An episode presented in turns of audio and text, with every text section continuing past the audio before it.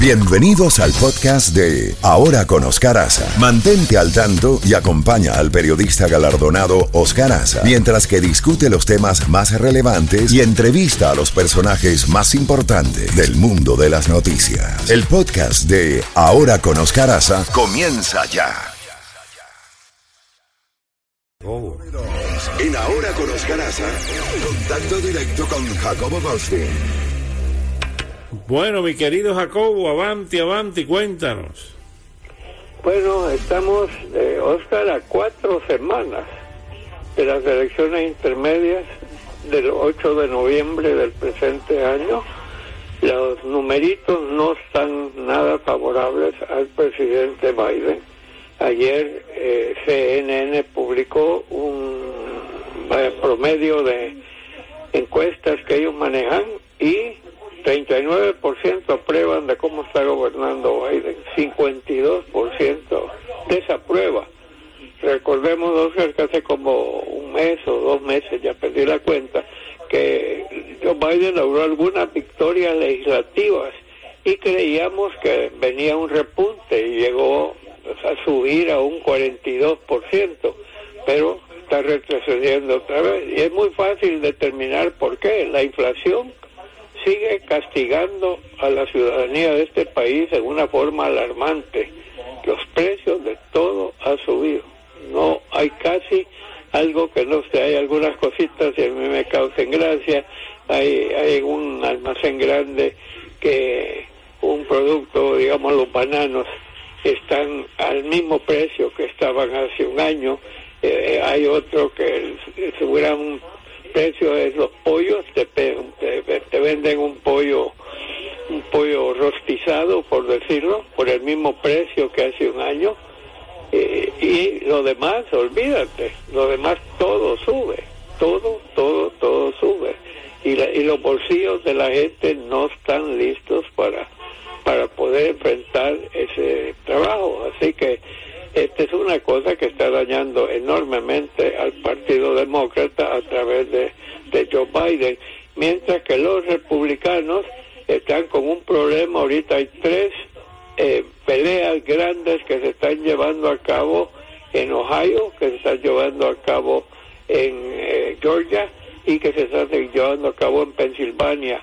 Eh, esos tres eh, tienen candidatos que fueron presentados por el expresidente Donald Trump y están teniendo problemas y necesitan los eh, republicanos esos tres curules si es que quieren la ventaja en el Senado. Así que no sabemos qué va a pasar, pero sí sabemos que si los republicanos consiguen la mayoría en ambas cámaras, el gobierno de Joe Biden en los dos años restantes sería prácticamente eh, inoperante porque no lo dejarían ni respirar.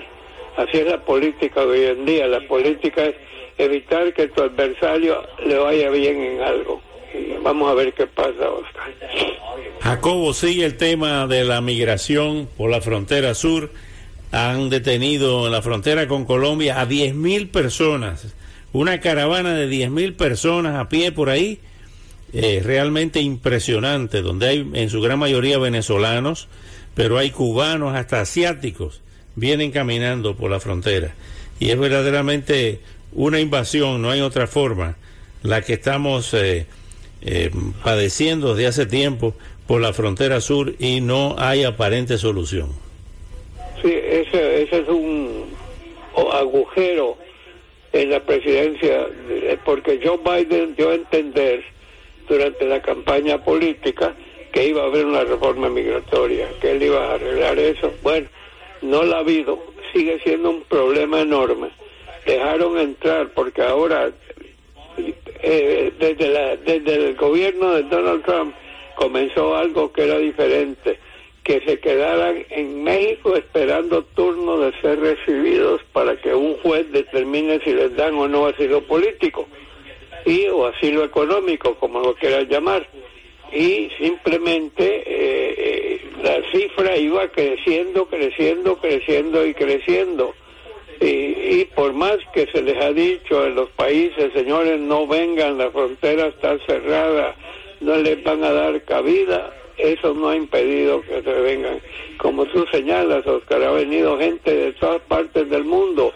Han llegado principalmente a Centroamérica, países como Honduras, El Salvador, luego pasan por Guatemala y de Guatemala a México y esto no se acaba, es como constante, eh, la gente deja todo y como están sufriendo problemas en sus propios países, están buscando asilo en Estados Unidos. Por siglos la política de Estados Unidos era recibir inmigrantes.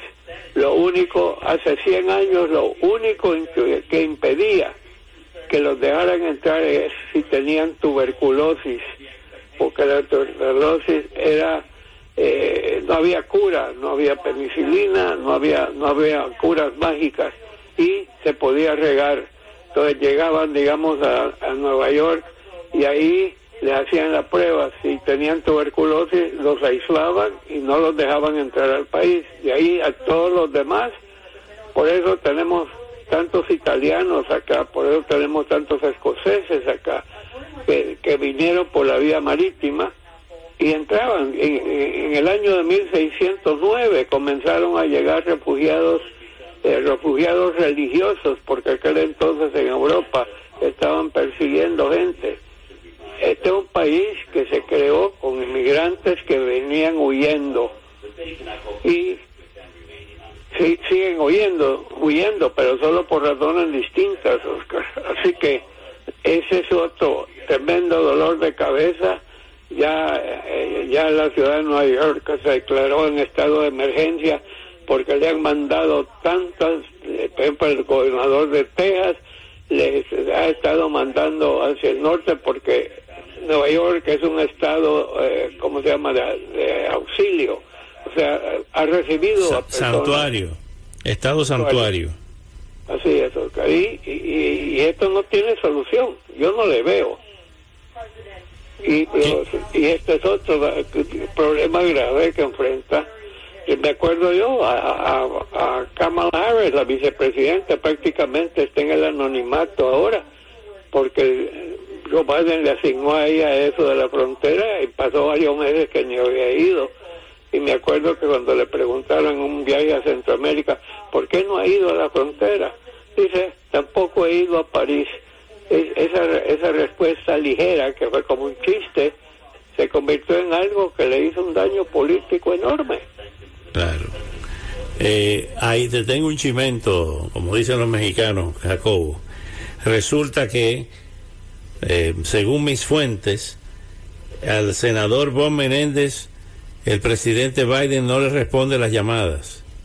Y precisamente una de las cosas que se está filtrando es que Bob Menéndez ahora va a empezar a bloquear eh, proyectos o ordenanzas o lo que sea que vengan de la Casa Blanca para así obligar al presidente Biden a que se siente con él a conversar y a negociar.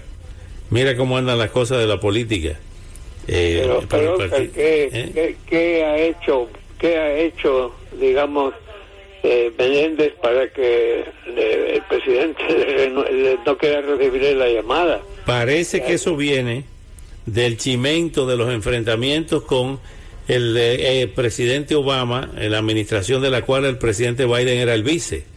Y ahí tú recordarás cuando el huracán de New Jersey que Bob Menéndez, el presidente, no lo montó en su helicóptero, sino montó a, Christie, el, gobernador republicano, y a Bob Menéndez, el senador del estado, lo mandaron en el, helicóptero número 2. Desde ese entonces vino después el, juicio contra Menéndez, eh, y ya te podrás imaginar lo que ya es historia de ahí para acá.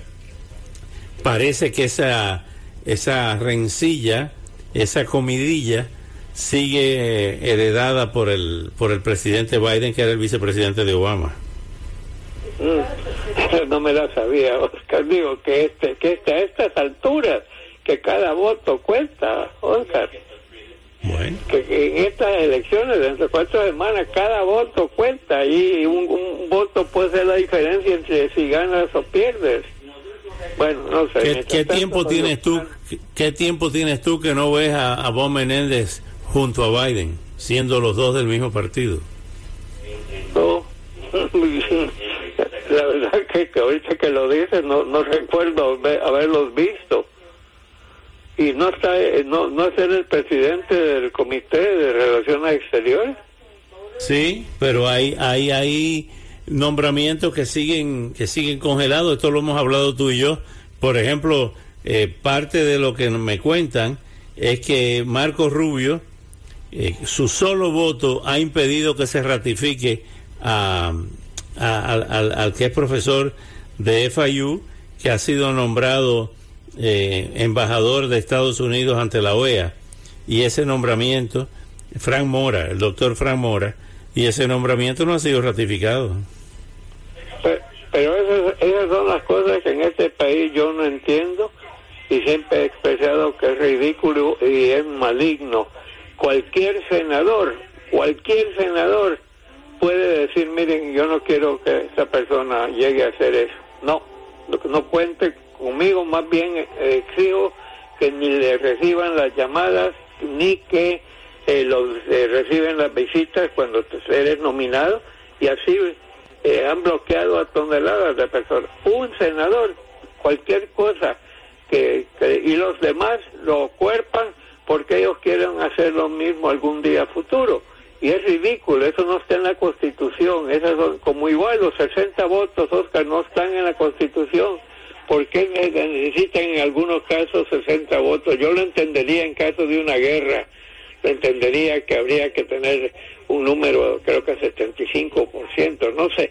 Pero eso, es, esos son pleitos de, de cocineras. Y no quiero ofender a las cocineras. Pero eh, la verdad es que es ridículo el sistema que tienen, el, el gerrymandering, que cambian el tamaño de una provincia para favorecer al partido. Digo, esas cosas no están en la Constitución y sin embargo se han convertido aquí. ¿Cuántas cosas se pudieron haber hecho sin los 60 votos? Eh, y que en el, gobierno de Biden le bloquearon un montón de cosas por esos famosos 60 votos y se los bloquearon a quien quería. Pa- Entonces yo no entiendo ese sistema, y ahora tenemos agregado el sistema del conteo de los votos, el sistema de, de tratar de bloquear que algunos grupos no voten.